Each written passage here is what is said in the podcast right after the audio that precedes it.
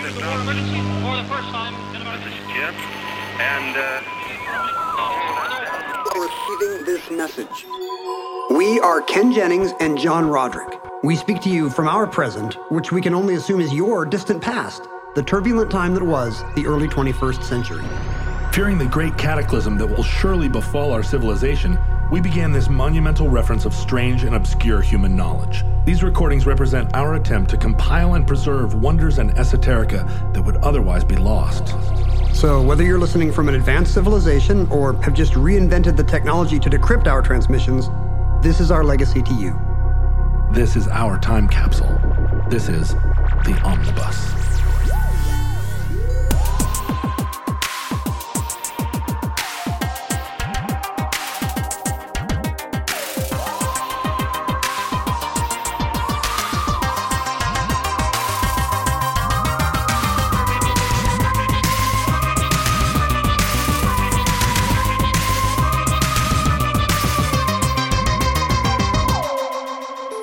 You have accessed entry 088.RV1703. Certificate number 36297. The Babylon Working.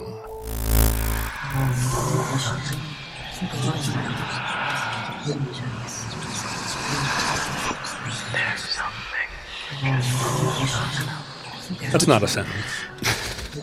Mr. Mojo Rising?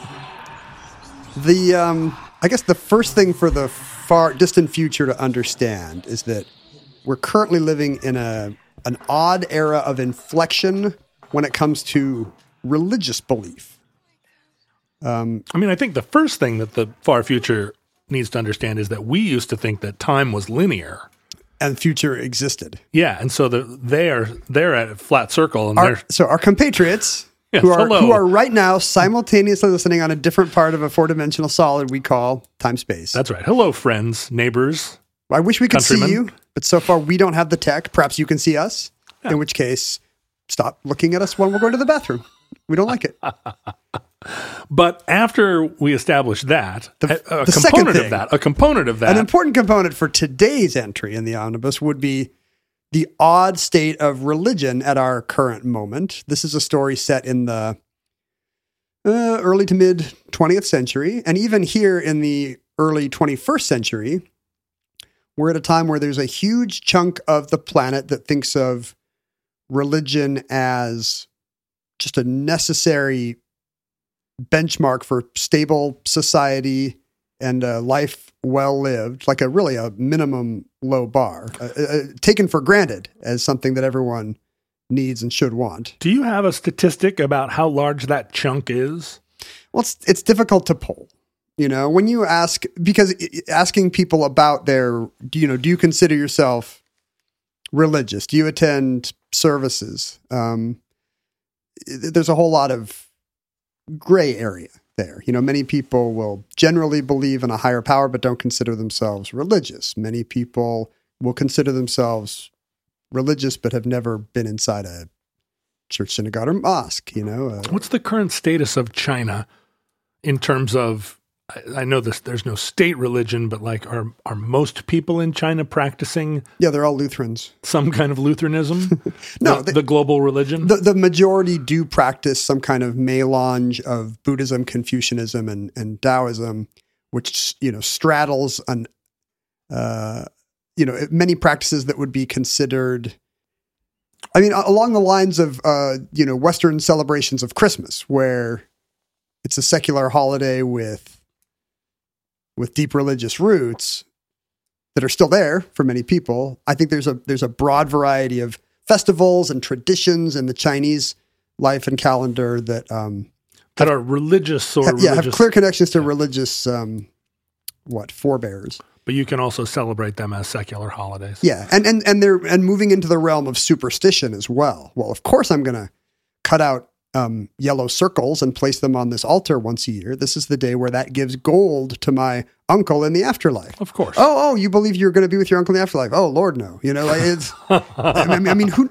And you know, you ask somebody on different days of the week, and you're going to get different answers. There's a longitudinal study that I think gets done by Pew Research in America that asks people, "Do you believe in God? Do you attend services? Do you believe uh, Scripture to be the Word of God? Do you Um, uh, do you believe in an afterlife? And those numbers you can see pretty steady declines over the last 50 years in all except for afterlife. Afterlife belief has been rising. Ah, that's telling. I guess they all believe they're going to be uploaded to the cloud. I don't really believe in a religion, but yes. I don't like church or the Heaven. Bible, but I am 100% going to heaven. I've been thinking about this a lot because we're now once again embroiled in a kind of church and state separation argument in our in our nation. Yes. And you and I lived through you know, most of our childhood uh, during a time when when um, institutional uh, promotion of religion was on the wane.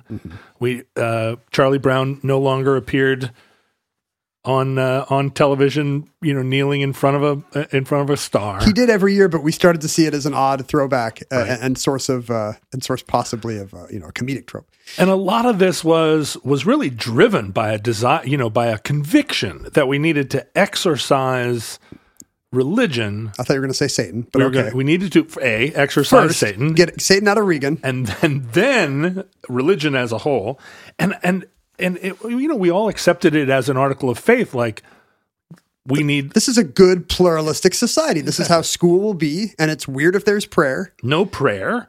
And and then the other day I was thinking, wait a minute, we did it completely backwards. How do you like, mean? well, the Netherlands, for instance, are uh, uh, one of the countries that reports the least number, you know, the, the least amount of sort of relig- re- religiosity. Mm-hmm. Yet they celebrate every single holiday. It's like on- China. It's it, They, they, kept all the festivities. every saint every single time some someone in the christian calendar stubbed their toe there's a day off from work Don't forget to wear some weird uh, this piece of jewelry of a weird color. It's um, Saint Agnetha's day. it's and it's absolutely genius because they have like 90 more holidays than we do and i was thinking, Plus the merchandising. yeah in our pluralistic society with religions from around the world we could have 200 days a year off from work if we just if we just said no no no we are celebrating every holiday equally every single holiday is the same as christmas Like you would have Diwali and Ramadan stuff in the dollar store. One hundred percent, and and I mean, it'd be- basically be every other Monday off. The uh, yeah, we did it the wrong way. Even for even for religion, we got and, and for secularists, we got rid of all the fun decorations, Right. and foodstuffs, and uh, and but we still have the we still have the culture war and the xenophobia and all the downsides of religion. Yeah, we drove we drove all the we drove all the mainstream Christians underground and made them feel persecuted, and made them join school boards. they had no other choice. and we lost all the holidays. oh, it's so infuriating. And even when it comes back, they're going to be like, "Oh no, we won't have Halloween parties in this in this elementary school in Georgia." Uh, they're not going to want to have the the, the, the parties of religious origins because they're they're no fun. Yeah, in 1979, we could have said, okay, you get prayer in schools, but we get equal time to do Halloween prayers in schools. like we we get equal. We're gonna have you know every day we're gonna we're we're gonna uh, pray to to Mecca like six times Well, a have, day. have you been following all the malicious compliance related to some of these new religious laws? No. You know, F- Florida says, um, "Here's the new th- series of things you can't say in school." You know, all right. and and uh, and now you know atheist groups are going to start suing to say, "Hey, this teacher said he was a man." And the law is written to say you can't talk about your gender. Oh, that's well, yeah, but he's but he's a cis man. Yeah, but read the law. You know, oh lol. or people who you know, or all the book banning laws. Generally, no matter how they're written, would tend to ban the Bible. right, of course, it's full of rape. so you get a lot of these petitions saying, "Hey, no book has more uh, violence and uh, sexual no-nos than than the Bible." So All of this is backwards. We should have we should have been the entire time saying every crazy religion gets equal time in schools. Every we could it would be two hours a day just praying, but to a pantheon of gods. do you think do you think people would get bored? All right, everybody turn and face east. Now we're doing Mecca. All right, everybody turn and face this picture of hor- the horned satanic god Baphomet. Are you saying that kids aren't bored in school as it stands? I guess this way, maybe you'd at least be doing different postures. Well, and think thinking about it's. I mean, we You we pass the physical fitness test because of all the kneeling. we we put such a premium on on cultural exchange. What better ground groundwork to uh, to cultural exchange than to learn the intricacies of every single religion? I think that's a non-starter for people of almost all religions Yeah. who all are uh, agree on one thing: there is one religion that should mm-hmm. be in the public sphere. they can't agree on which one it is, unfortunately. if they could just get together on that and be like, we've decided, we've decided it's uh, Zoroastrianism, it's Eastern Orthodox. I love this. Every religion gets 10 minutes right up front at the top of the school day. It's like the equal time laws on the on the airwaves. Exactly. Hey, I'm sorry. We just we just said a Judeo-Christian prayer, so now And now here comes a, a, a dragon parade. Here's a laughing Buddha, gold statue of laughing Buddha we're rolling in. It just came from the third grade class. They just finished. You'd have to have a rotating system of icon Yeah. iconography all day through the school. and then here comes Anton LaVey and he's waving some flags.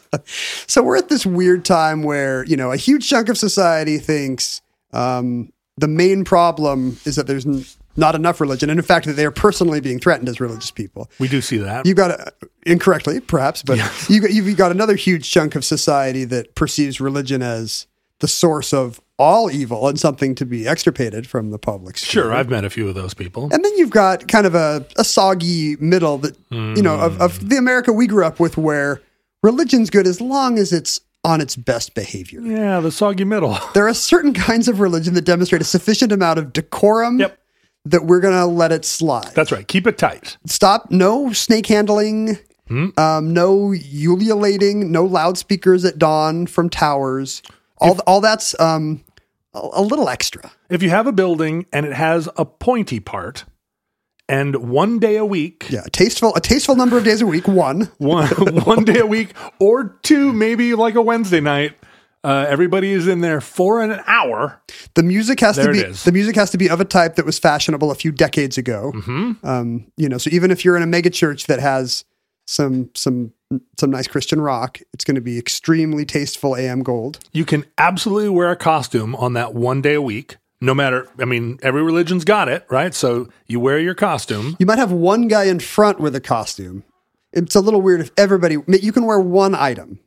Yeah, I mean, if, like, let's say it's a fancy hat, right? Yes. Church hat. You got a little skull cap. Uh, Yeah. you, you're you're Turban. You're, you're a fancy, um, a, a fun, fancy, col- an African American uh, uh, lady with a flowered hat. or a clip-on tie and a short sleeve white shirt. Sure. Whatever your uniform is, whatever your crazy your crazy costume, pocket protector, But take and it down. black shoes. You have to be like the guy at the Halloween party that obviously is not trying. right. Because if you really, if you really show up in in um, going all out religious expression, we're in a time where, you know, the 20th century was a time of saying no, no, no. Yeah, Let's- you're right. Can you can you can you dial it back? yeah, no little? like tie gold headdress that's that's uh, like None, three feet Not tall. one of those pyramidal gold hats from from pagan Central Europe that we put in the omnibus once. I remember those days so well where it felt like uh, it wasn't just that extremism was uh, was in decline, but that yeah, there was a golden mean where everybody was just. I mean, I don't think s- there's a better word than soggy middle. There's not a lot of oh yeah, religion. Yeah, you do you. Like there Yeah, really sure. is like I have opinions now about your religious practice. It's either too much or too little, and and we lost this broad. I don't know whether it was good or not, but we did have a broad sense that there was a, a tasteful amount of religious expression. Yeah, and and and if you want to go more, do it at home. Yeah, it's You know, not like- none, none of my business. Yeah, you can do whatever you want. Please don't be yelling at your city council about it. right. Um, and this story takes place in the largely in the 1930s and 40s, and it kind of covers uh, a time when there was well-behaved religion, and then there was the kind of religion that nobody would approve of, and an unusual intersection of, of the Venn diagram of, of, of how that interacted with with uh, science and with academia and with government and with cities, and uh, how it really it, in to, in retrospect, it's an extremely surprising story because of the oddball at the center of it. I'm always con- uh, uh, coming from the north. My relationship to evangelicalism was always that it was not acceptable, not main, not considered mainstream in the north, but very mainstream in the south, and that where the, where that mainstream line was was always. Uh, I remember the first kind of like apocalyptic Christian church that opened in Anchorage. That was a big deal and it was uh, it felt like the equivalent of a, a church from a foreign country that had It was like the Rajneesh had moved in. yeah like wow what what we we actually would drive by the church on Sundays and kind of look trying to see if they were handling snakes. Had there been enough migration Yeah. from from that part of the country to Anchorage for, Yeah. for oil jobs or whatever? It became a huge church. It was it was um it was a massive uh, And in- success. in Alaska, that's what eight people. Well, no, I mean, it was they built this big. It was one of the, it was the first like mega temple any of us had seen. The parking lot was full of cars, and it, it just felt like a American uh, cars. American cars. it felt well. There weren't any other kinds then. Uh, it felt like a um, I don't like yeah something very exotic, very exotic. Like like uh, and then it became, of course, the biggest church in town, and it was what everybody was talking about. I'm going to get more exotic here than evangelical or even fundamentalist Christianity. I'm going to take you to the Church of Thelema, the Agape Lodge, the Ordo Templi Orientis, the, the the weird traditions Hmm. This is all some Masonic talk. What, yes, Western esotericism, um, the same root as as Masonic and similar orders, because it, it, it all revolves around the idea of secret knowledge, hidden knowledge, certain texts that not everyone has, but we have the secrets, and uh, and wouldn't it be great to know the secret of of life? Are you going to walk on my good Templars um, topic? Are you- are you- meaning to do? You're pro Templars. no, no, no. The good Templars are a kind of Templar that uh, that I've got on my short list, but it doesn't sound like we're going to talk. No, no. I mean, the Knights of the, the Knights of Templar are a more um, a more heavily Christianized society than most of what most of these mystical traditions that we're going to be discussing. Oh, okay. the, the Rosicrucians, for example, Yeah. the the Hermetics. You know, the people who believed that Thoth and Hermes were the same god. When you know you go to Greece, you go to Egypt, you you know they call you something different. Sure, I don't see how you could argue that. Um, when you know, when I go to Japan, they all call me, uh, you know, or actually Ken is, actually has a Japanese name. This Yeah, is a right. terrible example. Kenji. Never mind. Uh, and you know, and Thoth Hermes delivered all these secret texts. It goes back to Gnosticism and Kabbalah. Uh, but in the 20th century, it overlapped with uh, science and academia, and even the space program, aerospace. Like there was a space program in the early 20th century. There are a lot of secrets in this episode. We are going back to the very beginning, the proto space race. Uh, we're going back to a time when rocketry was a brand new science. 1926. Like, isn't it crazy that rocketry is less than a century old? I love it. Uh, Well, I mean, there were fireworks. sure, the Chinese had. I mean, ever like many cultures, beginning in in ancient China, had known. You know, as soon as you can invent gunpowder, you realize you can blow something up, and then you realize when you blow something up, you literally blow it up. Yes. the up becomes the operative word. Um, but the fact that you could do controlled launches and get controlled thrust with the right fuel, that all dates back to Robert Goddard in, in I think 1926. yeah. And for many, you know, for decades before that, even for some years after that, there was kind of a widespread belief, even in the scientific community, that this was not just not practicable, but like not physically impo- possible, really. That the laws of physics would not allow this kind of propulsion uh, to do any work, and in fact, all the Jules Verne stuff was going to stay science fiction forever.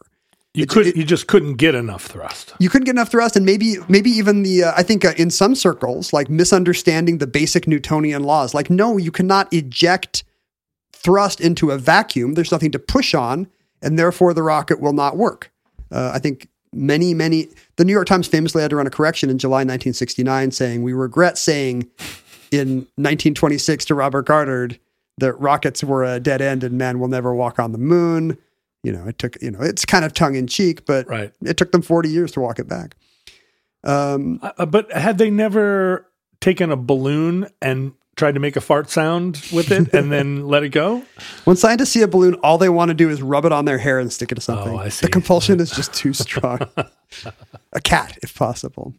Uh, the the hero of our story, well, the protagonist, I don't want to say hero, is uh, Jack Parsons, who was born in 1914 Sounds in, like a fake uh, name. in Los Angeles County. Uh, Jack Parsons is, in fact, his fake name. His parents called him Jack because they did not want to confuse him uh, with his, he was a junior, with his father of the same name. So he missed out on the chance to be known as Marvel Whiteside Parsons. Marvel Whiteside Parsons too. Can you imagine being named Marvel Whitesides Parsons the second and going by Jack? Jack Parsons. I don't know. Marvel Parsons? Especially given the kind of life we read that he has. Marvel Parsons sounds like you're like you've got a mouthful of marbles. Marvel Parsons sounds like a hee haw character. but when you break it down, it's perfect. It's got the religious angle of the parson, but also the the gnostic wonder of the marveling. marvel. Yeah, and, and and the comic book and pulp tradition, which was a big part of Jack's childhood. He grew up on uh, what is no longer called Millionaires Row in Pas- I don't know how well you know Pasadena, but kind of west of downtown Pasadena. I know Um, Pasadena like the back of my hand. Well, the moneyed people in the in the twenties lived along this particular stretch of Orange Grove Boulevard that came to be called Millionaires Row. And at that time, I believe Pasadena had more millionaires per capita or per square mile than anywhere else in America. Money was money was flowing west, and these were the guys whose names were in the pharmaceutical firms or the the parts factories or or the produce shipment companies or whatever it was. Isn't that amazing to consider? Every time I'm in that that town, I I, I try to tr- picture like how did Pasadena, right? Like like l- looking at it in relation to LA now, it feels uh, anomalous. But at the time, it would have been like a little paradise. That bridge, that little cityscape. It's pretty great. And it still has the Rose Bowl as kind of a remnant of a time when it was a real cultural center, not just in Southern California, but you know, America wide. Pasadena was was a was a nice neighborhood on the grow.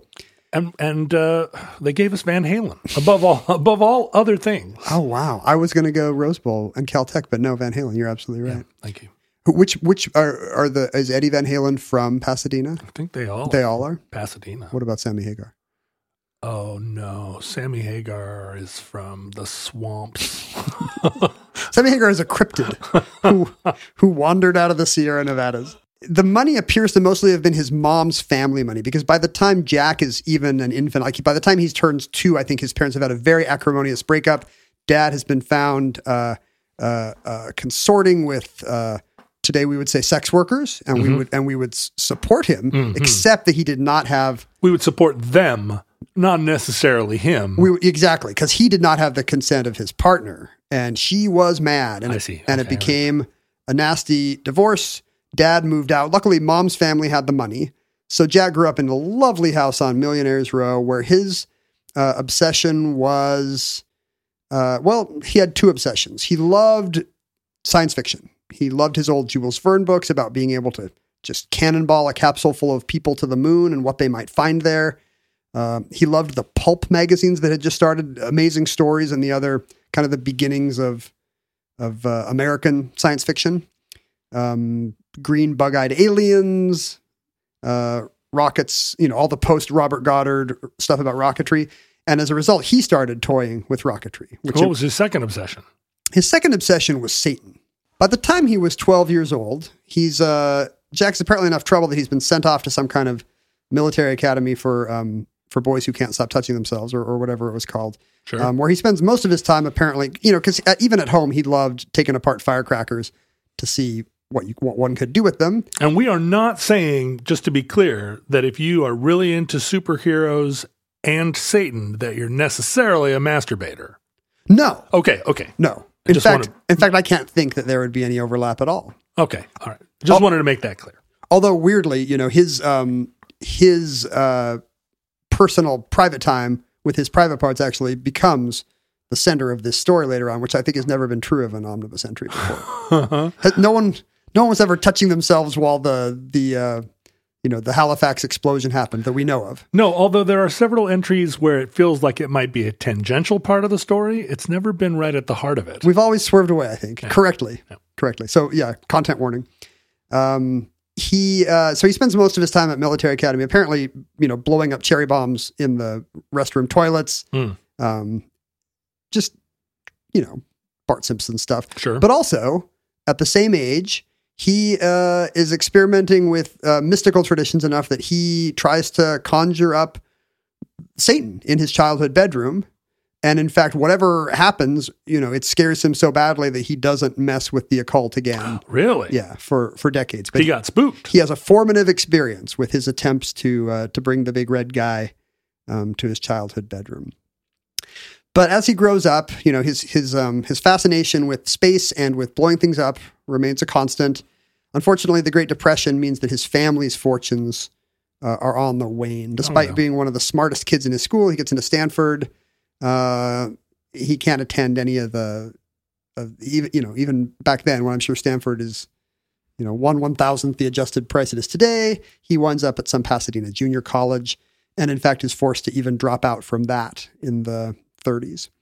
But he and some friends are still blowing things up, and they're getting more and more serious about it. Like they're starting to realize the actual contours of the scientific problems involved. You know, how do you, wh- what fuel will generate enough thrust and crucially over a long enough period of time? Because he's not just interested, he's getting to a point where he doesn't just want to see things blow up or fly in the air. He's wondering, how does this lead to space travel? How does this lead to amazing stories? See, this is where our paths diverged because You I stopped at- yeah, I blew up a lot of stuff, but I never got serious about it. Well, you were at an age where uh, there were already pretty good rockets. You know, you realized you were competing with NASA. Did you ever? Do you remember what whistling Pete's were? Did you ever have a whistling? We called them Piccolo Pete's. piccolo Pete's. But yeah, I know what, exactly what they are. A whistling Pete, you could. I learned this in about 1977. If you took a pair of pliers and you crimped it, you could get the whistling Pete to both fly and explode. In that order, I assume. Yeah. And it was a great evolution because, you know, Whistling Pete was one of the safe and sane fireworks.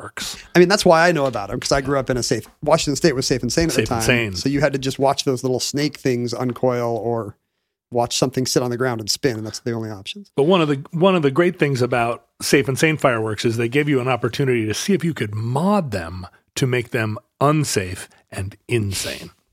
And there were a few you could. I mean, it's right there in the name. Yeah. When you say, "Hey, let's buy something for Fourth of July," let's buy something that's safe and sane. Every child immediately thinks, "Well, hold on." that doesn't seem like the most fun thing we could do, right? Right. What would happen if I put it under a bucket? What would happen if I put it in a phone booth? Exactly. And a lot of these kids blew off fingers, and we should hasten to add that, uh, you know, Omnibus is against blowing off fingers. Yes, we're we're against the behaviors that might even lead to blowing off your fingers. Um, so Jack and, and some of his some of his friends, his hobbyist friends, are really getting serious about this problem to the degree that they're starting to think about things like multi-stage rockets and are liquid fuels really the right way to go? You know, like they're so unstable. Um, is there a way to make a, you know, in the same way that you can stabilize nitroglycerin by putting it in dynamite, if, if I'm getting that right? You know, like Yeah. what's the equivalent? Are there solid rocket fuels that are really going are, are really the future? Um, and at the age of 23, he acts, he actually convinces the California Institute of Technology in his Pasadena hometown to host and sponsor his little rocket club, his group of 20, 20 something year old young men who are blowing things up. It's the proto. Uh, it's the proto Cub Scouts. They're having a rocketry match. Did you do model rockets as a kid? Um, I never got beyond those water rockets, Oh, which I loved. But no, as an adult, I've I've you know helped out with a local Boy Scout troop that was actually shooting things in the air with explosives. In the seventies, uh, model rocketry was a really big deal, and I built many model rockets and launched them. And what happens? They've got little. Sh- do they have the chutes in the capsule? Yep, and uh, and some of them were multi-stage, um, were multi-stage rockets. Uh, the Estes company kind of made a whole set of, uh, you know, uh, different different sizes of rockets. You could build, you could build a, you know, launchable Saturn V. I started off with the little rockets that were what 16 inches tall Yeah. and then and went up from there it was a real it was a real activity i went to some rocketry events that had 500 kids and rockets were up in the sky It all was, day it was it was just a thrill. Yeah, Do you remember as a kid just seeing something flying? Oh, you know, it's a pre-drone world, but you see the Goodyear blimp above a stadium, or you see, I think occasionally I'd see hot air balloons or something, and you just couldn't believe you were seeing it. hot air balloons were big in anchorage so we saw them a lot and Right. they were big in salt lake Yeah, and no, here on the east side is, is where I remember seeing. Yeah. I think they still launch them from Woodinville, maybe. we talked about doing uh, hot air balloons on omnibus and i'm going to make a note that that will be the next episode Let the record show John is typing in his phone, maybe not the next episode presumably hot air balloons. some episode at some point Um, so Jack and his his high school friend, his, his grade school friend, I think, Ed Forman, somehow talked Caltech into letting them Fake use the name. resources of the Guggenheim Aeronautical Laboratory, or GALCIT, which was kind of Caltech's budding aerospace department. so what were they doing at the aeronautical laboratory at that time Um, well, building a better biplane once Ed and Jack uh, yeah, I'm sure it's I'm sure it's um, aerofoil shapes and, and you know testing different kinds of wing shapes in wind tunnels. Um, but once Jack and Ed get there, suddenly they have the GALCIT Rocket Research Group So these guys don't have college degrees. They're just local enthusiasts. dropouts. And they quickly come to be called the Suicide Squad at Caltech. The Rocket Research Group is called the Suicide Squad, mostly because a, fully a quarter of their budget every year is going to building repair because they're experimenting with um, explosives full time.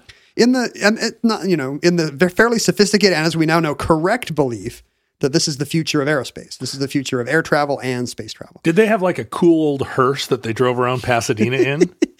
So there has been a. I didn't know this when I. St- this was show, a show requested by a listener named Russell, and I've long been interested in the story of, of Jack Parsons and what's going to happen to him and his famous friends. Uh, and I did not know that, like, as of a couple of years ago, there's actually a one of these period TV dramas that sprang up in the wake of Mad Men. You know, anti-heroes out of time, like the one they made about Masters and Johnson, or the one they made about. There's actually a show called I think Strange Angel, uh, fictionalized about Jack Parsons' um, adventures in the 30s and 40s, because he was apparently kind of a dapper, debonair character around the Caltech campus. Many articles about him today refer to him as the James Dean of chemistry or the Whoa. James Dean of Caltech Whoa. which doesn't take much at Caltech. Also, it's anachronistic. Parsons uh, actually passes away before James Dean's first starring role, so nobody was calling him that at the time. But in hindsight, he was that kind of a of a louche bad boy character. I feel like Strange Angel sounds like a vampire TV show and they just got the title wrong. I would never watch a TV show called Strange Angel, but I would absolutely watch a a uh, a TV show called The James Dean of Caltech. To me, Strange Angel really conveys well that it's going to happen at the intersection of crazy UFO stuff and crazy occult stuff, yeah. which is what's going to happen. Spoilers. Oh. So uh, I don't know if the, the TV show was on some channel that doesn't maybe exist. hmm You know, So, uh, sounds likely. whatever CBS's equivalent of Peacock is, except they don't have a fun animal, so theirs is called Big Yellow Eye or something. Maybe it um, was Google Plus. My guess is it got folded into Paramount Plus, but I'm not going to research any of this because who cares? Who cares? Um, streaming is collapsing. There's no way the show is going to be renewed for whatever season it's not on yet. Um, let's pretend it doesn't exist. Some futureling right now is shouting into their so angry, so angry. season two is an improvement on season one, and the producers say that they've got a five year plan and they're going to go to It's also possible that one of the writers or producers is actually listening Oh, to, and they're just hanging their head and one solitary tear dripping down. That's not impossible. Let's say, if, and you know, and we're going to do a very cursory treatment of a subject that I'm sure they've researched and fictionalized in depth. So let's say if you're listening, actually, the show's probably good, oh yeah, and, and we just haven't it, too much TV, peak TV. I'm sorry, It's wonderful, and you should download it all immediately. I haven't even watched the good shows I want to watch. I have no time to watch the good shows I don't want to watch. You know how it is. Absolutely. you know I mean, it took me a second to parse that, but yes. Um, the funny thing about the Rocket Research Group or Suicide Squad is they're in exactly the right place at the right time. And soon they are starting to get um, hefty military contracts for their work. Not for rocketry. This is still the 30s, and nobody's worried about missiles raining down on European capitals yet. Right. What they want is they know. what they want is airplanes that take off faster. They want jet engines to get airplanes off the ground. The military correctly sees that this is the future of of uh, fighter planes. Well, you know, Leonardo. DiCaprio taught us that you just need to, to sand down the heads of those rivets. If the rivets stick out, you'll never get anywhere. Now, how fast can you go? I thought you were going to say Leonardo da Vinci. I was picturing the the, Yeah. the flapping wings made of uh, made of balsa wood or, or whatever he had. Because you also need to sand down the rivets on those, probably. you do, you do. but they're made of balsa wood, so it's easier to sand. Um, so Jack Parsons is going places. Now, at the same time, we kind of have to follow the parallel threads of science and religion here. At the same time, here, he is starting to make some friends over the hill in Hollywood.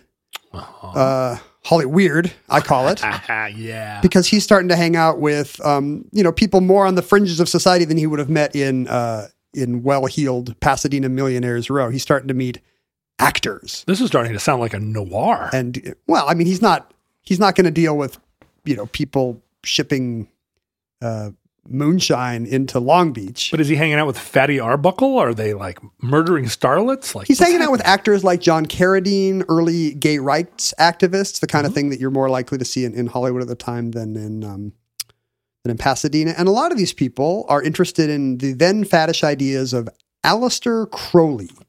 I thought it was Crowley. I believe it's Crowley. Whoa. And I'm going to let the the you know one, somebody in the writers' room of Strange Angel can write in and correct one of us. I uh, so I need to call Ozzy because he is going to have uh, this is going to this is going to affect his catalog. Do you feel like he says Crowley? Mr. Well, he- Crowley. he's got a mouthful of bat. Boom, boom, boom. He's got a mouthful of, of flying mammal. You can't tell the vowels. It's true. Oh, so Crowley. I'm sorry, I need to swallow this bat. Uh, but yeah, I think within heavy metal, Alistair, and I'm incapable of of saying Crawley or whatever, however you just said it. Alistair Crowley plays a, a large role in 70s and 80s metal. Yes, he is kind of the nexus point from which all of these 20th century traditions come. You know, he he was interested in all the Western esotericism of the past and coupled that with his own set of visions and texts.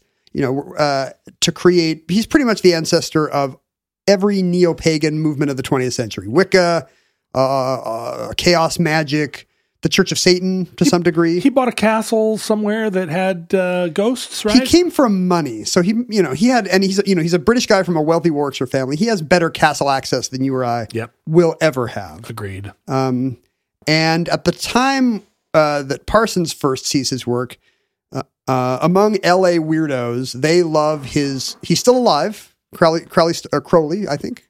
No, no, I'm not going to know. Still alive and very excited about the American spin-offs of his of his world religious organization. Um, Jack Parsons attends a Gnostic mass that's being held at Crowley's Church of Thelema. Thelema is a uh, kind of sketchy word, a sketchy word nominally from Koine Greek, meaning will, like as in A, a will to power. the human will. Yes, because that was that was kind of Crowley's famous, his one ethical credo: uh, "Do what thou wilt shall be the whole of the law." right. in other That's words- Alistair Alistair Crowley. Crowley No, I believe it's Alistair Crowley. said, "Do what thou wilt; that shall be the whole of the law." Yeah, do it. So basically, what you know, it's kind of a Nietzschean, you know, the, and it's not. It doesn't mean. I'm sure he would at the time. He never would have said, you know, go do some ritual murders. But he is saying, you know, a lot of these hidebound religious ideas are just holding us back. We need to f- free mind, and we need to free our minds and our love. And the perfect world is one in which we all live in harmony because everybody can do can do what their inner voice tells them. Yeah, it's Nietzschean, it's anarchic, or uh, it's John Galtian, right? It's it's right at the intersection. And actually, libertarianism is an interesting data point here because of the kinds of people in West Coast science at this time that Parsons is going to end up hanging out with. I think I think that's a lot of the reason for the the you know the the kind of the current coalition behind Randian thought today would be very shocked at uh, at the cultural currents that led to its founding. Um, the Church of Thelema, this organization is often called the OTO, the Ordo Templi Orientis. That was Crowley's order of Eastern Templars. Crowley started out as uh, kind of a synthesis of Gnosticism and Kabbalah and all these Western mystical, esoteric, secret traditions, secret knowledge handed down from the uh, from the old ones. But he soon started to mingle it with Eastern ideas of, uh, uh, you know, not not just Buddhism, but different kinds of uh, Hindu uh, yoga, yogi ideas.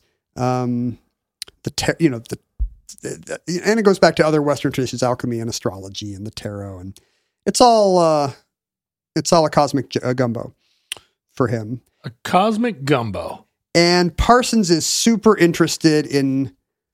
It, it really speaks to him. He's, you know, his occult interests as a kid overlap with his scientific ones in that they're both about. They're both amazing stories. You know, they're both getting beyond this world to a new one where there's new wise entities we don't know about. And to Crowley, those are the old gods. And to Parsons, maybe they're Martians.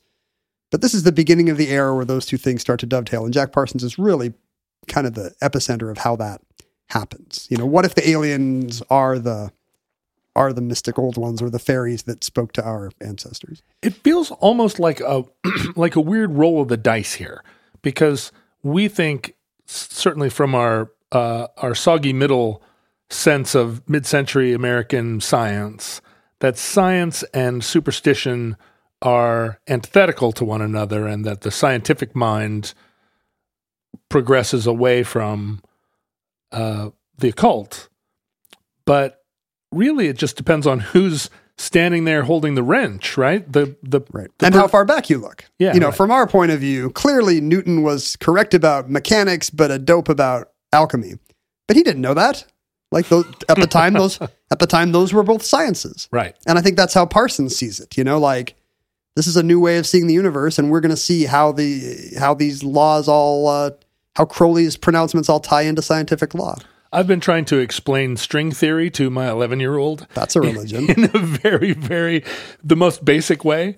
And watching her face as I like just sort of try and break it down and make it understandable, which it's clearly Right. not, but watching her face uh, and all of the like, the different expressions of incredulity that go across it as I'm like, well, so the math says if you tell a child, yeah, there's 22 dimensions, Yeah. And super strings re- re- re- resonating at different frequencies are what divides them. I mean, that's no different than telling someone the kingdom of God has a gate of jasper and onyx. Yeah. You know, it's the same thing. Uh, the other, and let's be honest, one thing that really appeals to Parsons about the Gnostic Mass is the kind of crazy, ahead of their time sex rites. oh, that are going on there. That really always does play a, a key role, or at least it used to. Nowadays, I don't see as much science driven by crazy sex rites. No, because you got you got three sex right apps on your phone. You know, at all times, you don't need to you don't need to find some new religious movement, it's right? gonna be the, it's gonna be the next hipster thing. to find or found a new religious. Hu- human sacrifice. Um, he is very into. This is probably a record for how long it's taken Anonymous to turn into the inevitable sex cult. But uh, but Jack Parsons and his wife Helen join a sex cult. They love all the partner swapping, or at least Jack does. Um, there's some evidence that Helen is not against it, also.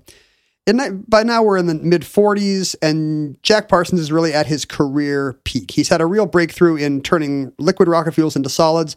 Um, he's actually inspired by Greek fire, which has been an omnibus entry, Yes. um, to use asphalt as a binding agent.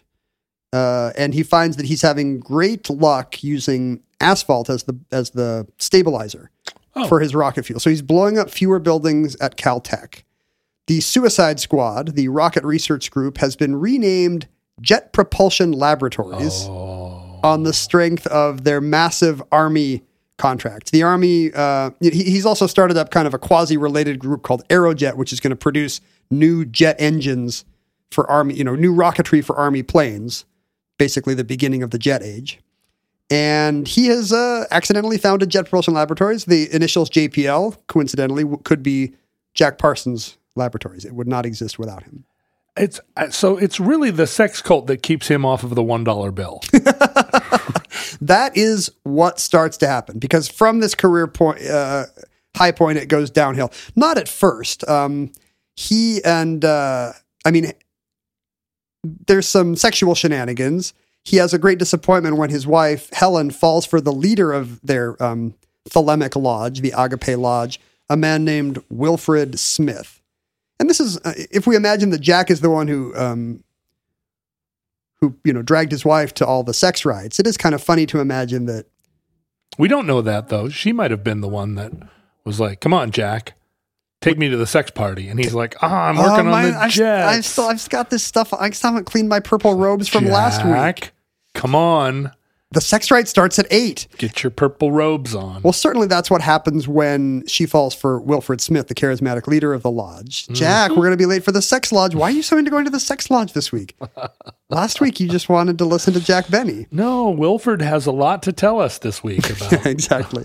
about me But going I, to him. I like to imagine a world where Jack is kind of a lousy 40s husband who drags his wife to all these wife swapping things and feeds her a line about how this is the uh, the future of, of freeing your mind and your thelemic soul, Mm-hmm. and then she leaves him for the for the better looking uh, leader of the group That's the fictionalized account in your Because- version of this because he has a more he has a more potent wand, ceremonial wand. right. Um, but Jack uh, gets uh, in, in, I don't want to say in um, I don't want to say this is a uh, retaliation, but He builds a rocket 10 stories tall.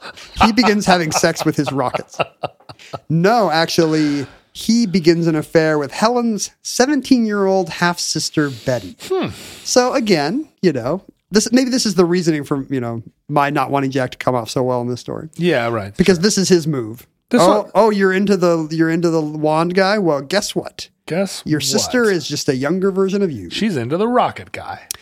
Um, and in, but they all make it work. Uh, All, they all make it work. all see this is the kind of I mean I don't know on the who knows on the inside who is being dragged into this and who is enthusiastic. I was going to say this sounded really 15th century, but if they all made it work, it's sounding very 21st What if they all move into a nice craftsman in Pasadena, which they call the Pasadena Lodge? they, Ja- they all got matching tattoos. Jack, his wife, her wand guy, you know, the lodge leader, and her um her um perky half sister. Wait, you're saying this happened? Yes, they all move into they all move into the new relocated Agape Lodge, and suddenly Jack is now living on site at the center of Los Angeles Thelemic Crowley worship With his wife, with his wife. who is sleeping with the, the, The temple lodge leader, leader, and her half sister, who's Yes. a teenager. Yes. Um, and at the same time, he is founding JPL and trying to deliver thousands of jet engines to the Army Air Corps. You're basically describing the early years of the Joko cruise. I thought you were going to say Van Halen. also, Van Halen.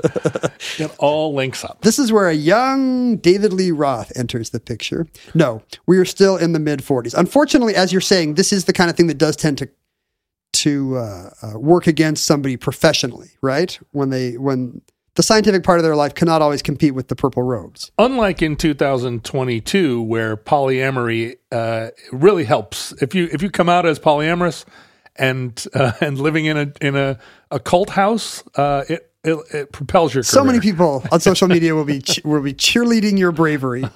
Um, in fact, he's now a habitual user of um, you know amphetamines because he's a science man of the 40s. Right, that was the times. coke and amphetamines, but also peyote and mescaline because he's a Satan worshiper of the 40s. Whoa! So this guy's got it all going on. Um, he's in, you know, it's starting to be, and it's, it's becoming visible at work that his odd black magic cult is starting to lead to, to drug paranoia and hangovers. Sure, he's snorting ketamine at his desk and then and working on moon rockets. I think the the the the noisy, uh, the the kind of the loud, raucous neighbors start to complain about the velvet robes and the the braziers of fire and the the wands going into cups that they keep hearing next door at the Thelemic uh, Agape Lodge.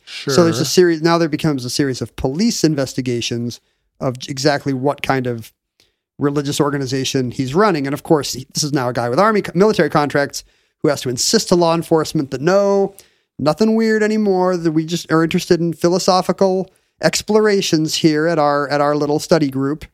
We're just wearing these purple robes uh, I'm to stay warm. Of course, my wife has nothing on under the purple robe, but there's that's a- because you showed up in such a hurry. the breeze in off the desert. And his reputation becomes such that he uh, is essentially forced out of JPL. Um, he is bought out. He gets eleven thousand dollars in stock. That's and he, not that much. And he, even at the time, no, the time. not that great for founding this the modern jet science. If you were to open a store, John, what would you sell? Oh, I've thought about this a lot. You know, vintage sweaters, um, cheap guitars, like old guitars, but cheap ones. Start making soap. No, I'm not like a. I'm not some artisanal shop guy. I think it would all be found. Just stuff you're trying to empty out of your house. Yeah, recycled garbage. There's that store in you know the the the little seafaring store in Poulsbo. Yeah. that sells like old stuff from Old fishing uh, bobs and yeah, stuff. Yeah, just wrecked sh- ship stuff. I love that store. You just want to sell old diving helmets. I do. I want to find stuff and resell it. When you begin your old diving helmet store, let me recommend to you Shopify. Well, no, how is Shopify going to help me? It's uh, it gives entrepreneurs the resources that like a big store would have, so you could compete with them as a little entrepreneur. Oh, this is helpful because I worry about this. You worry Like, about big diving helmet choking out your business. It's just like there are so many things that you need to have a cool online business, and I wouldn't know where to start. Shopify does it all. It helps you reach customers online using social media, helps synchronize sales you've done on different venues and platforms. Exactly. It gives you reporting of your profit margins and your conversion rates, and it helps you accept all major payment methods. It integrates all the behind the scenes stuff that has to happen for you to start selling diving helmets. See, this would be the stuff that was challenging for me, right? All the like I would get overwhelmed by trying to do all this myself. Let Shopify do it for you. It's hmm. more than a store, it grows with you. And I've got an exciting deal that I want to offer you right now, John. Well, well, what is it, Ken?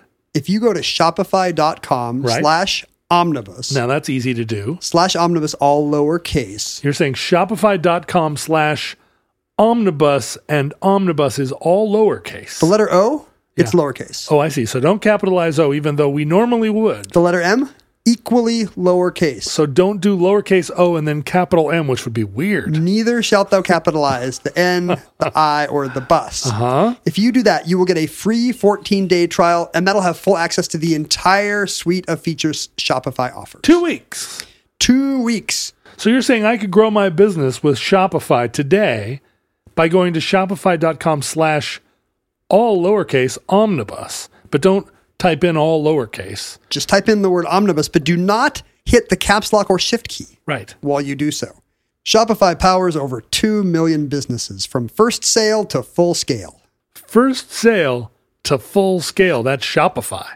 all the way from first sale to full scale, the full spectrum of things that rhyme with whale. Shopify.com slash omnibus right now. Shopify.com slash omnibus. So they didn't they didn't smear him as a communist, which which is would would be the lowest common denominator here. That comes later. Oh, You- oh, We need okay. to wait for the late 40s, early 50s Oh, for black magic sex cult to equal. And clearly, Clearly you're that's- working. You're working. You're a Marxist Leninist. Um, that's coming to. At the time, you it was a simpler time, John. You could be in a black magic sex cult without also being in a without worrying if it was compatible with Marxism. What's interesting is you could be uh, a Marxist Leninist at the time without uh, it interfering your interfering with your military contracts too. Today, of- 1935. today, of course, all the polyamorists on the internet are also Marxist Leninists, but they do not have big money military. They do not have fat military contracts for the most part. right? Although that may be changing with the war in Ukraine. That's true. Mm-hmm. That's true. Now that um, now that the uh, specter of global thermonuclear war is being eagerly embraced by by many good liberals. well, and how? I mean, we know Elon Musk is polyamorous. Is he also a Satanist? Is Elon? Yeah, who is Elon Musk conjuring? Uh, There's got to be some I mean, this is in his but this office. is a, this is a guy who has never. I feel like he has never he has never looked heavenward and aspired to to blowing something up or or creating a, a portal that'll bring the old gods in. He just wants a car that will fart when you do the secret series of keystrokes. Didn't he, wasn't it? Didn't he launch a, a like a Corvette into space? He did. So that feels like a holy right. He, don't know. He, he he he put it off as a gag, but I think he was sending the Corvette to his gods.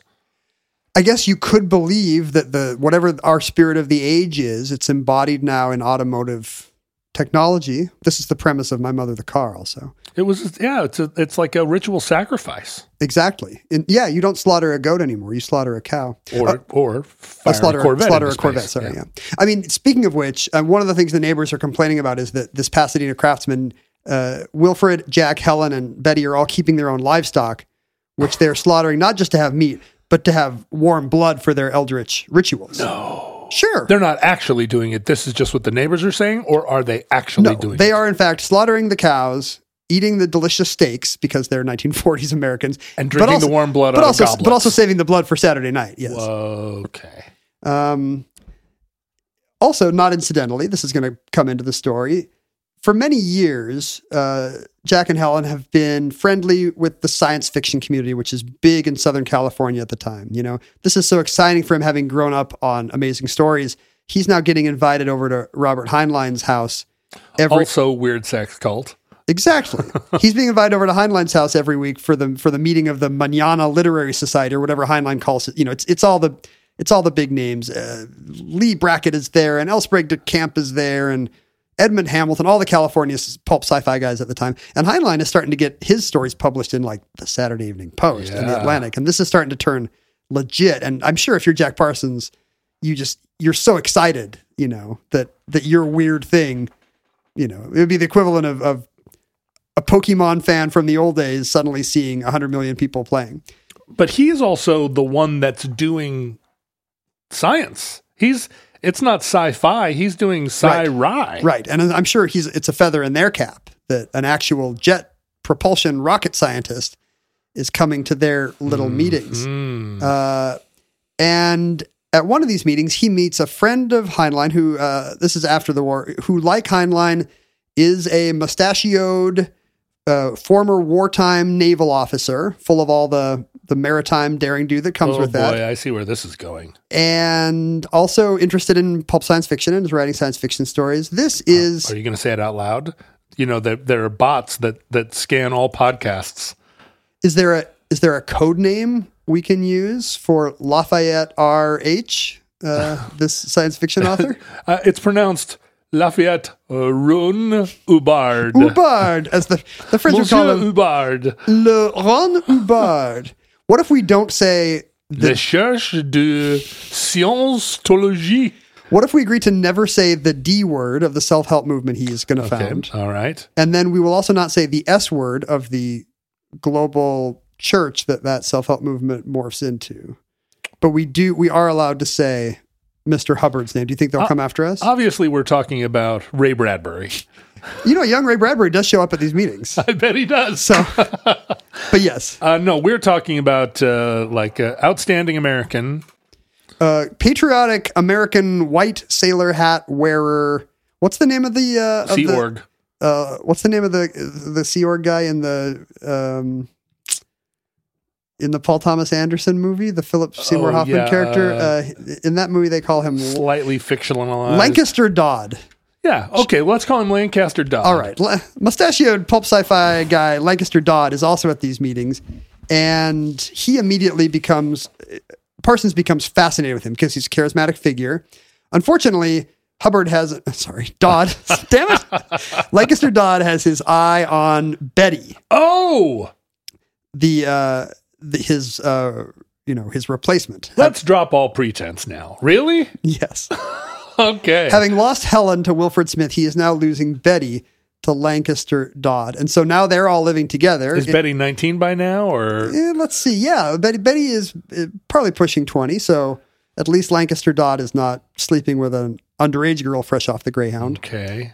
Um, and you know, you'd think that Jack Parsons would have seen everything by now. In on paper, he loves free love and the the free sex in the velvet robes and the you know the goat's head and the partner swapping. He's into all of it. But now this is the last straw. He has seen his beloved lost to this new charismatic friend, and he is distraught Wow. uh, it starts to affect his work. And in fact, in December of 1945, he comes up with a plan to solve his problem with an Enochian working. Uh, I believe this has come up on Omnibus. Speaking of alchemy, that the great Elizabethan alchemists and scientists like John Dee believed that that they had mystic wisdom that they had received from Enoch, the uh, you know secret writings of Enoch, the Old Testament patriarch and that they did all kinds of magic ceremonies based on this. And this was a big part of the the hermetic and esoteric traditions that Crowley is drawing on.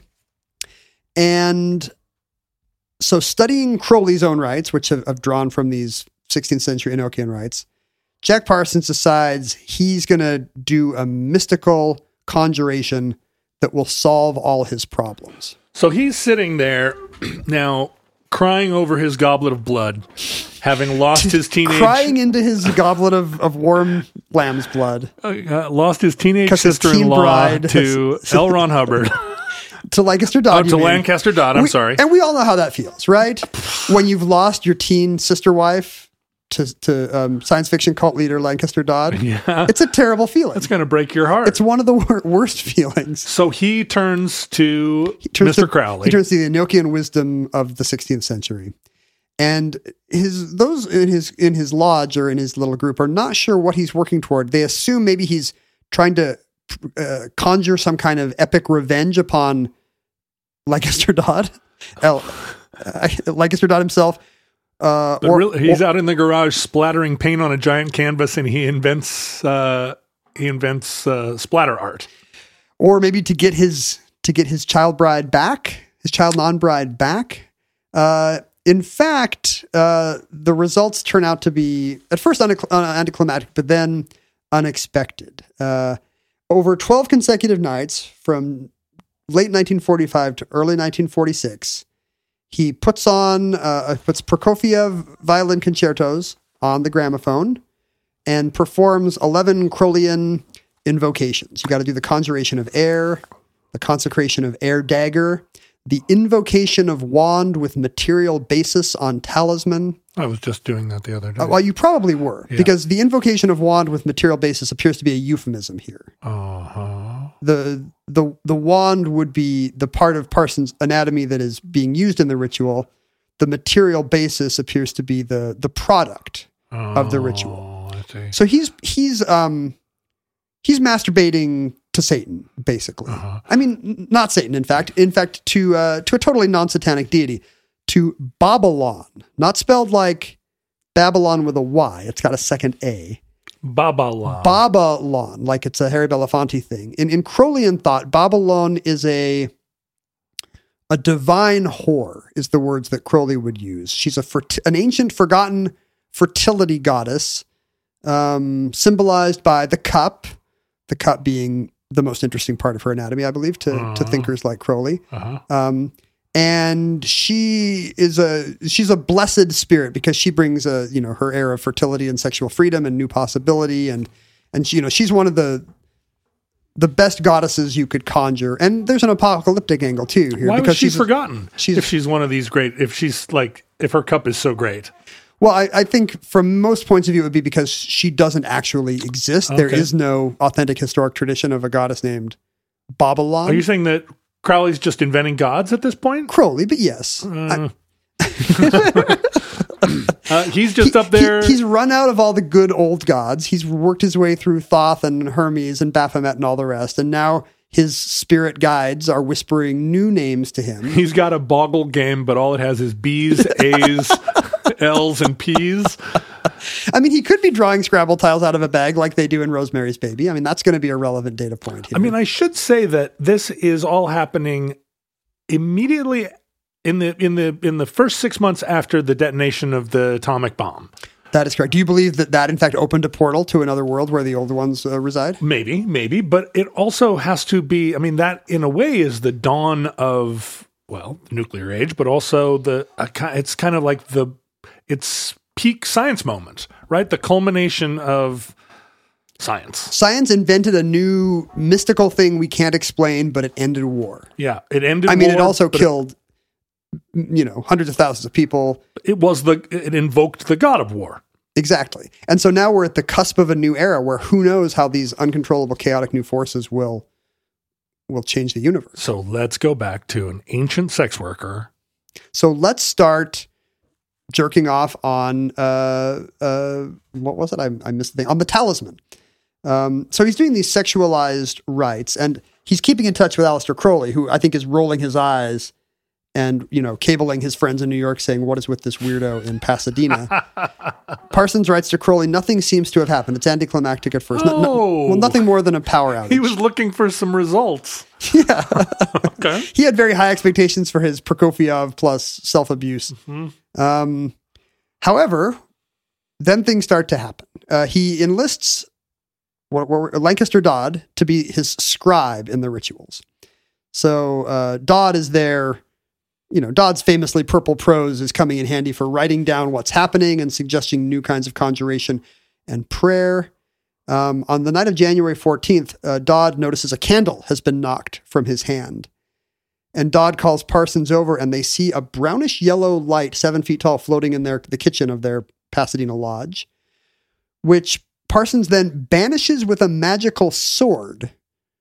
Although Dodd's right arm is paralyzed for the rest of the night. Now, so apparently they do have ritual, as you do. Oh. He, they have ritual swords on hand for whenever a weapon might be necessary in their in their rites. See, this makes me feel validated, right? Because I do keep those swords around, and if there were to appear a seven foot tall golden lion in my, yeah. in my kitchen, Now you know what to do.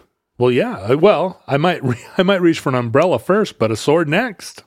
Uh, do not reach for your wand and material basis. That appears to be what makes the problem worse. Key. You want the sword in your umbrella stand.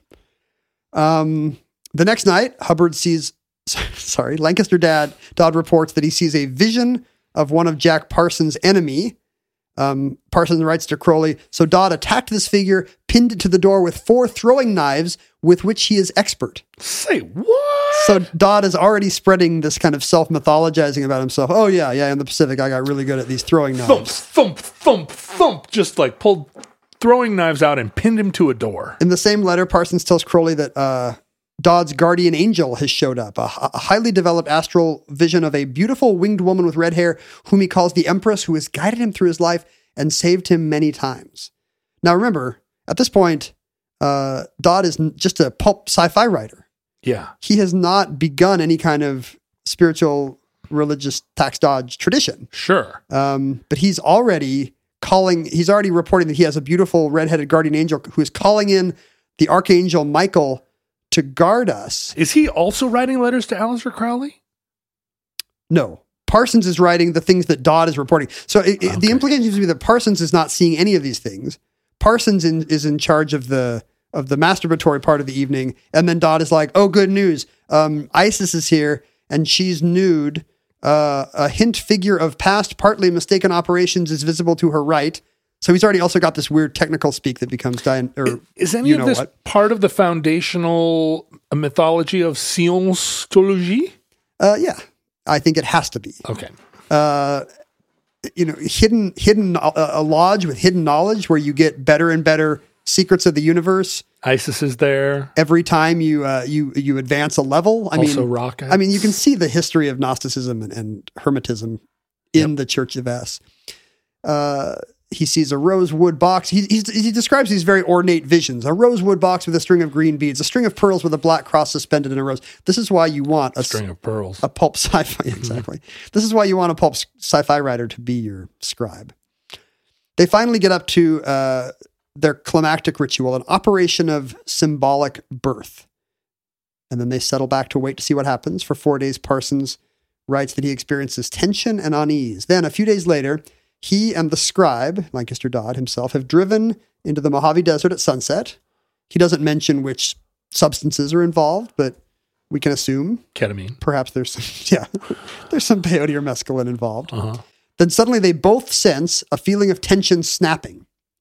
And they get home and they find at the doorway of their lodge a beautiful green eyed, red haired elemental on their doorstep by the name of Marjorie Cameron, who says she is delighted, she is ready to begin participating in their rites.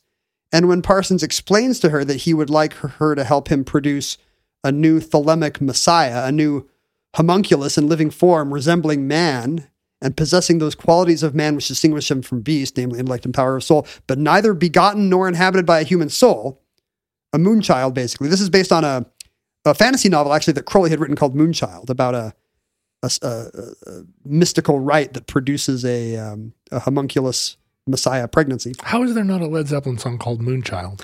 There must be. There isn't. Parenthesis, homunculus messiah pregnancy.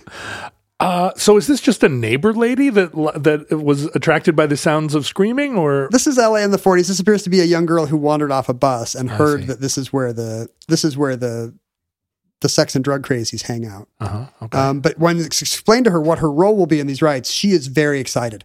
And I think so. It appears that Parsons conjuring has worked. The Babalon working has brought him a woman to replace the one he lost to El- to to Lancaster Dodd. and she's going to produce a Moonchild with him. and with it, they will produce an heir, you know, the kind of a new god that will bring about this new age. So, so, and, and remember, they're trying to invoke Babylon, this, this, the, you know, the, the, the horror from the book of Revelation on the great beast. And, and this is what's going to, you know, they've got, this is now the O- O- Omen and Rosemary's baby trope of we're going to produce the, the, the pagan mystic uh, occult child that will bring about the next age. I'm going to go change some of the information on my Tinder profile because this all reads a lot better than whatever I wrote. I love and, and Parsons kind of re, Parsons treats this as a as a um as a Tinder match. Uh-huh. He writes to Crowley, "I seem to have my elemental. She turned up one night after the conclusion of the operation and has been with me since. She has red hair and slant green eyes as specified. As specified. Swipe right. Wait a minute. This is the, the this is the plot of Big Trouble in Little China. Um, the so they continue to perform. So he continues to perform rites with Marjorie Cameron now as the the cup for his wand. The material basis would appear to be a mixture of his own seed and uh, because it's a moon child, Starseed. her her uh, menstrual blood. Uh, a mixing of these appears to be the the the secret that the thelemic secret that will create the new Messiah. But wait a minute. If she's menstruating, it's going to be very hard for her to Look. create a. Look, John, are you not listening? Uh, The Thelemic Messiah is not to be begotten. I- it will oh. not have intellect or power of speech. It will not be, you know, this is the the mystery of, of the Thelemic mysteries of the goddess Babalon that is producing the homunculus inside her. got it. Got it. Got it. So he builds a new altar and they get to work, as it were. And he becomes convinced that he has impregnated Cameron with this new moonchild of the new um, millennium. The, then at this point, the Babalon working will continue with the homunculus.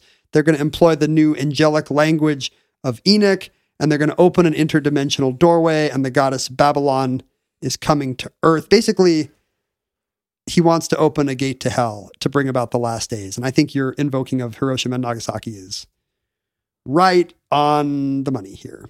Um, and Crowley apparently is aghast by this whole thing. Uh, you know, he, uh, th- well, I mean, I'm, I'm skipping ahead. They put Rachmaninoff's Isle of the Dead on the gramophone. Um, Sure. Nothing heralds the, the coming apocalypse like, Like Rachmaninoff. Rachmaninoff. and Hubbard begins to babble about, uh, you know, you know, telling Parsons what to, I say, sorry, Dodd. That, that that's consistent. That that that verb is consistent.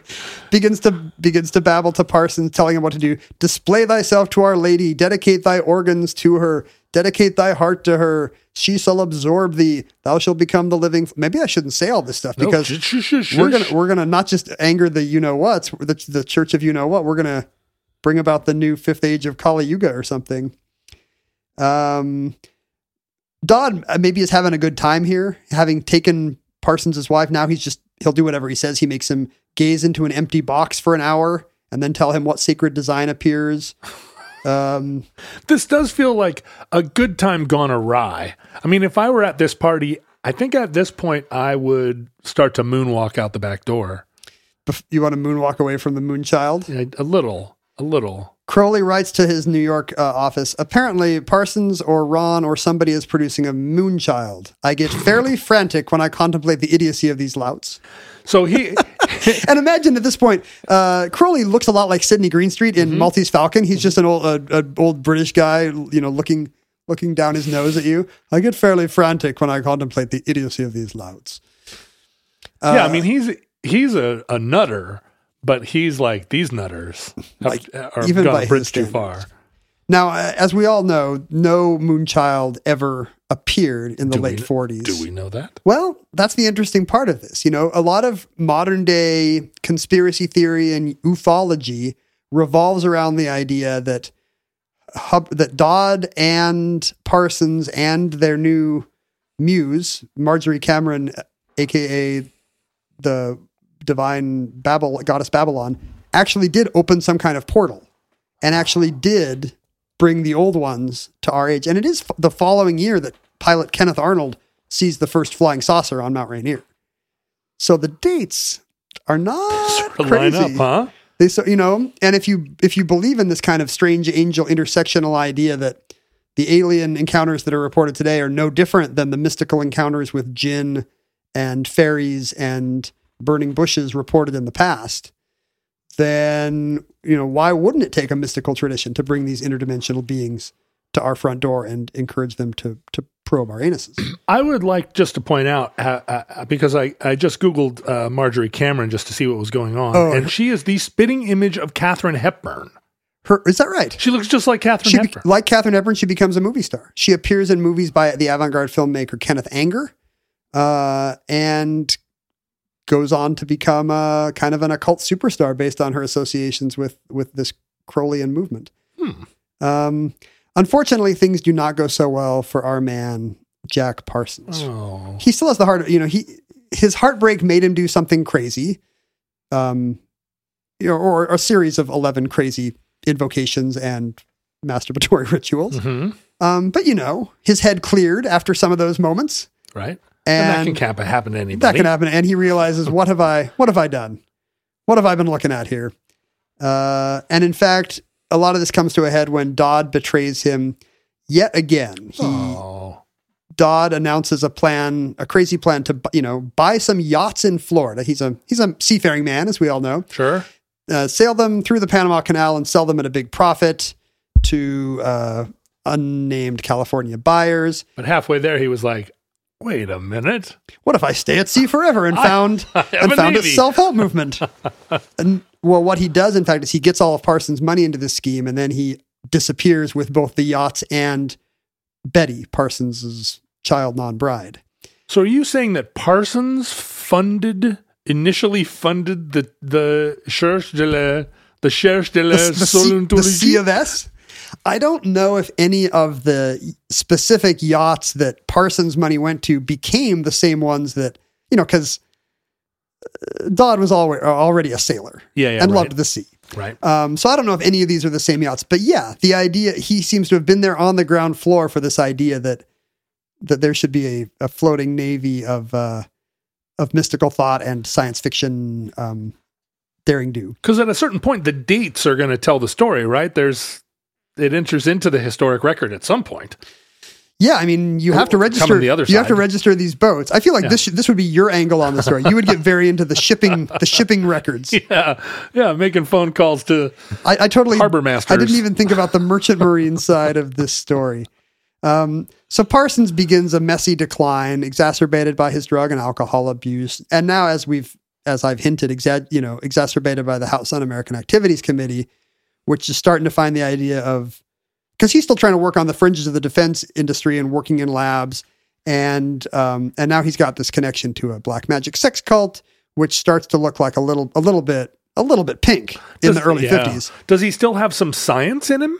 He does.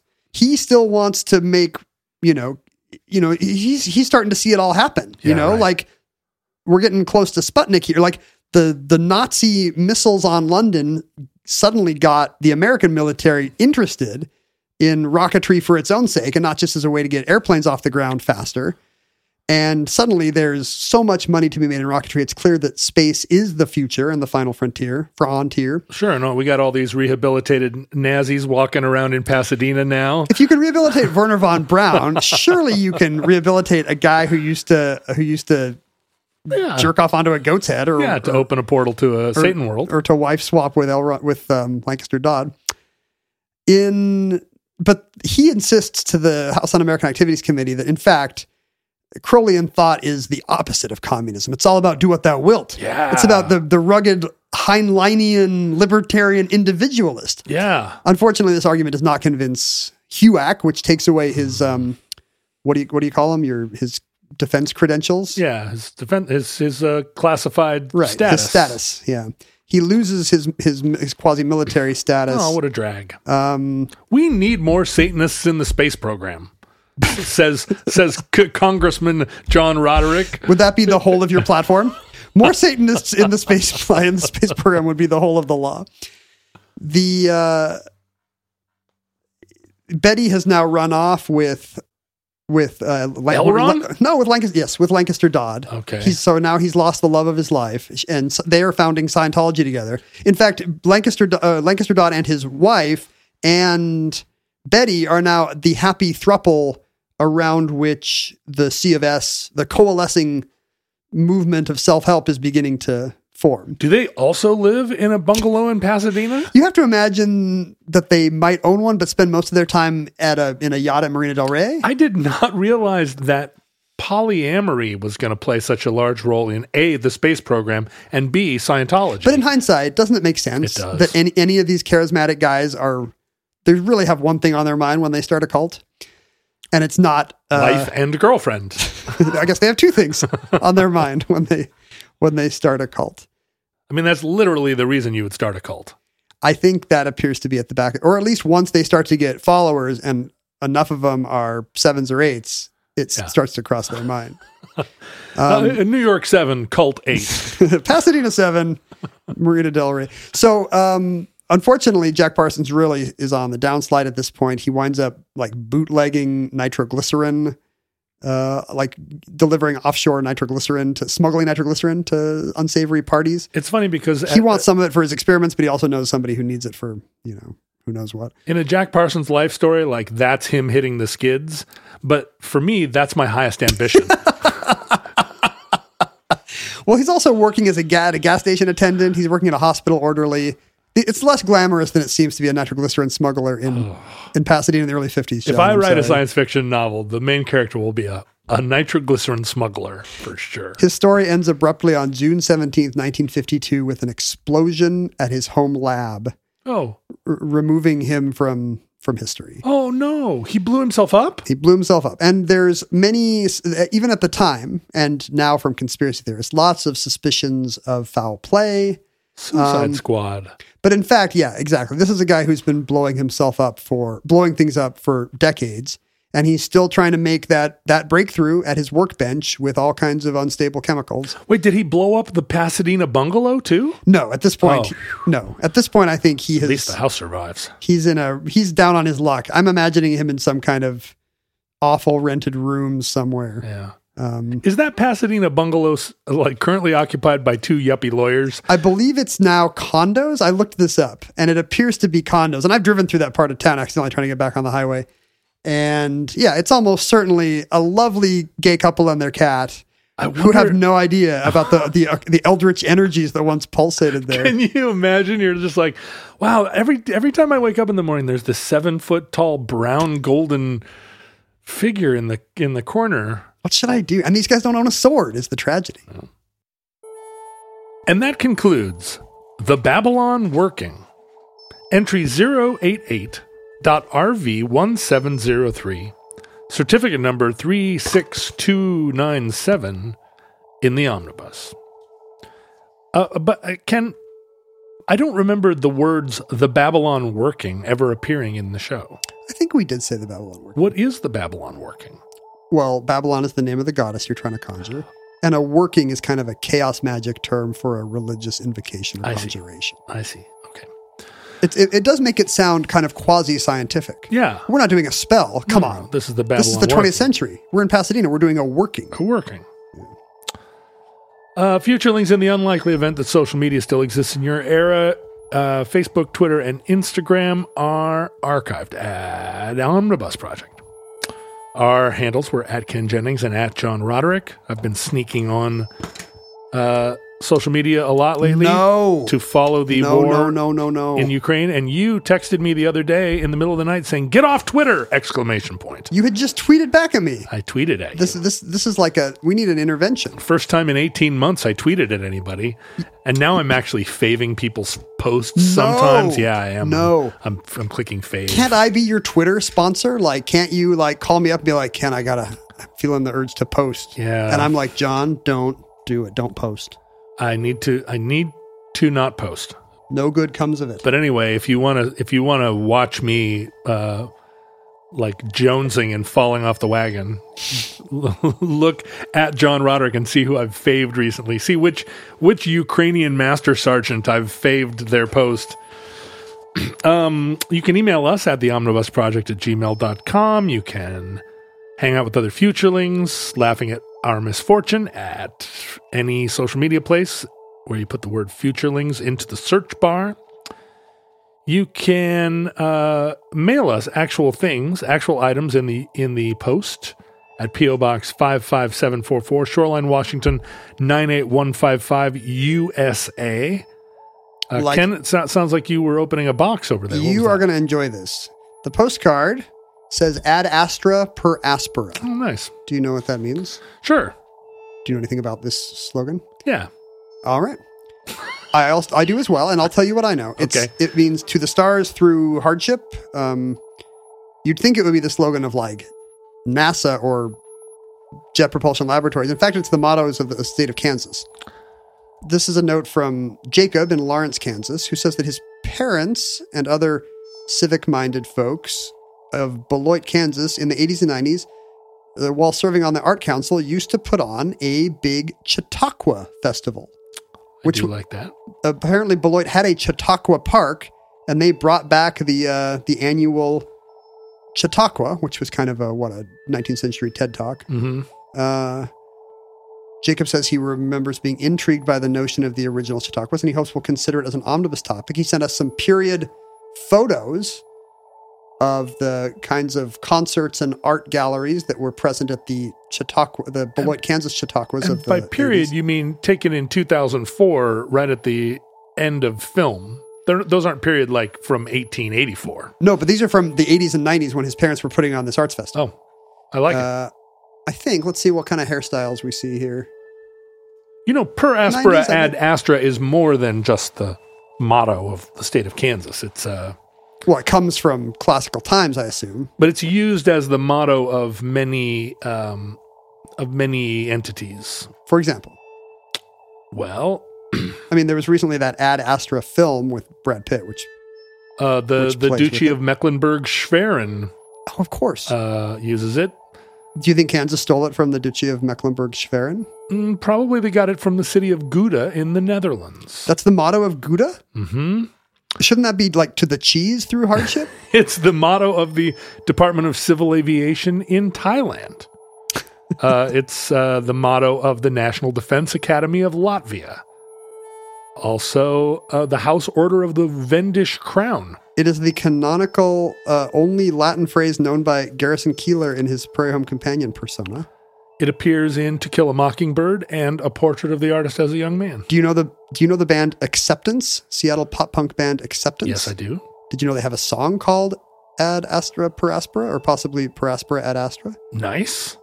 Um, anyway, but in addition, this is what you're going to like. Jacob sent us a bunch of period Chautauqua buttons every year from the Beloit, Kansas Chautauqua. What's the oldest one?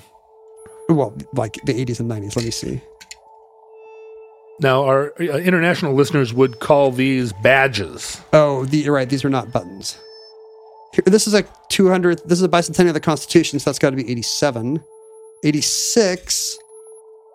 That's when I graduated from high school. I I, like to look at that. I think you will really. Oh, sorry. I just threw it on the floor. I just think I think you will really enjoy the uh, oh, I do. the homemade uh, Boy Scout vibe of these badges or buttons. Thank you, Jacob, Thank you, Jacob. for sending us your collection of Chautauqua. And have you been thinking about doing a Chautauqua show for years like I have? I have. Someday, Jacob. Someday after Hot Air Balloons.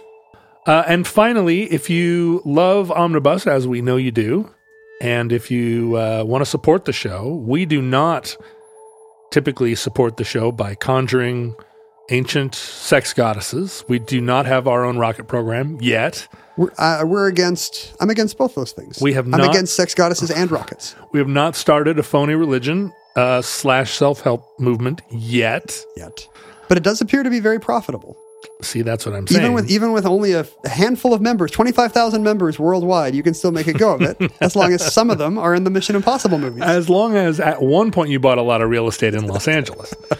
Uh, but you can help support the show and help us get our crazy schemes off the ground by uh, supporting us at patreon.com slash omnibus project. There are a lot of benefits that come uh, associated with supporting the show. Wait, what are we doing? Why are we not revealing secret knowledge at every le- at every increasing level of of uh, Patreon support? We could start doing that. We absolutely you and I could. have so much secret knowledge. What would it be though? Like what what is actual? Because it would it would have to be good secret knowledge.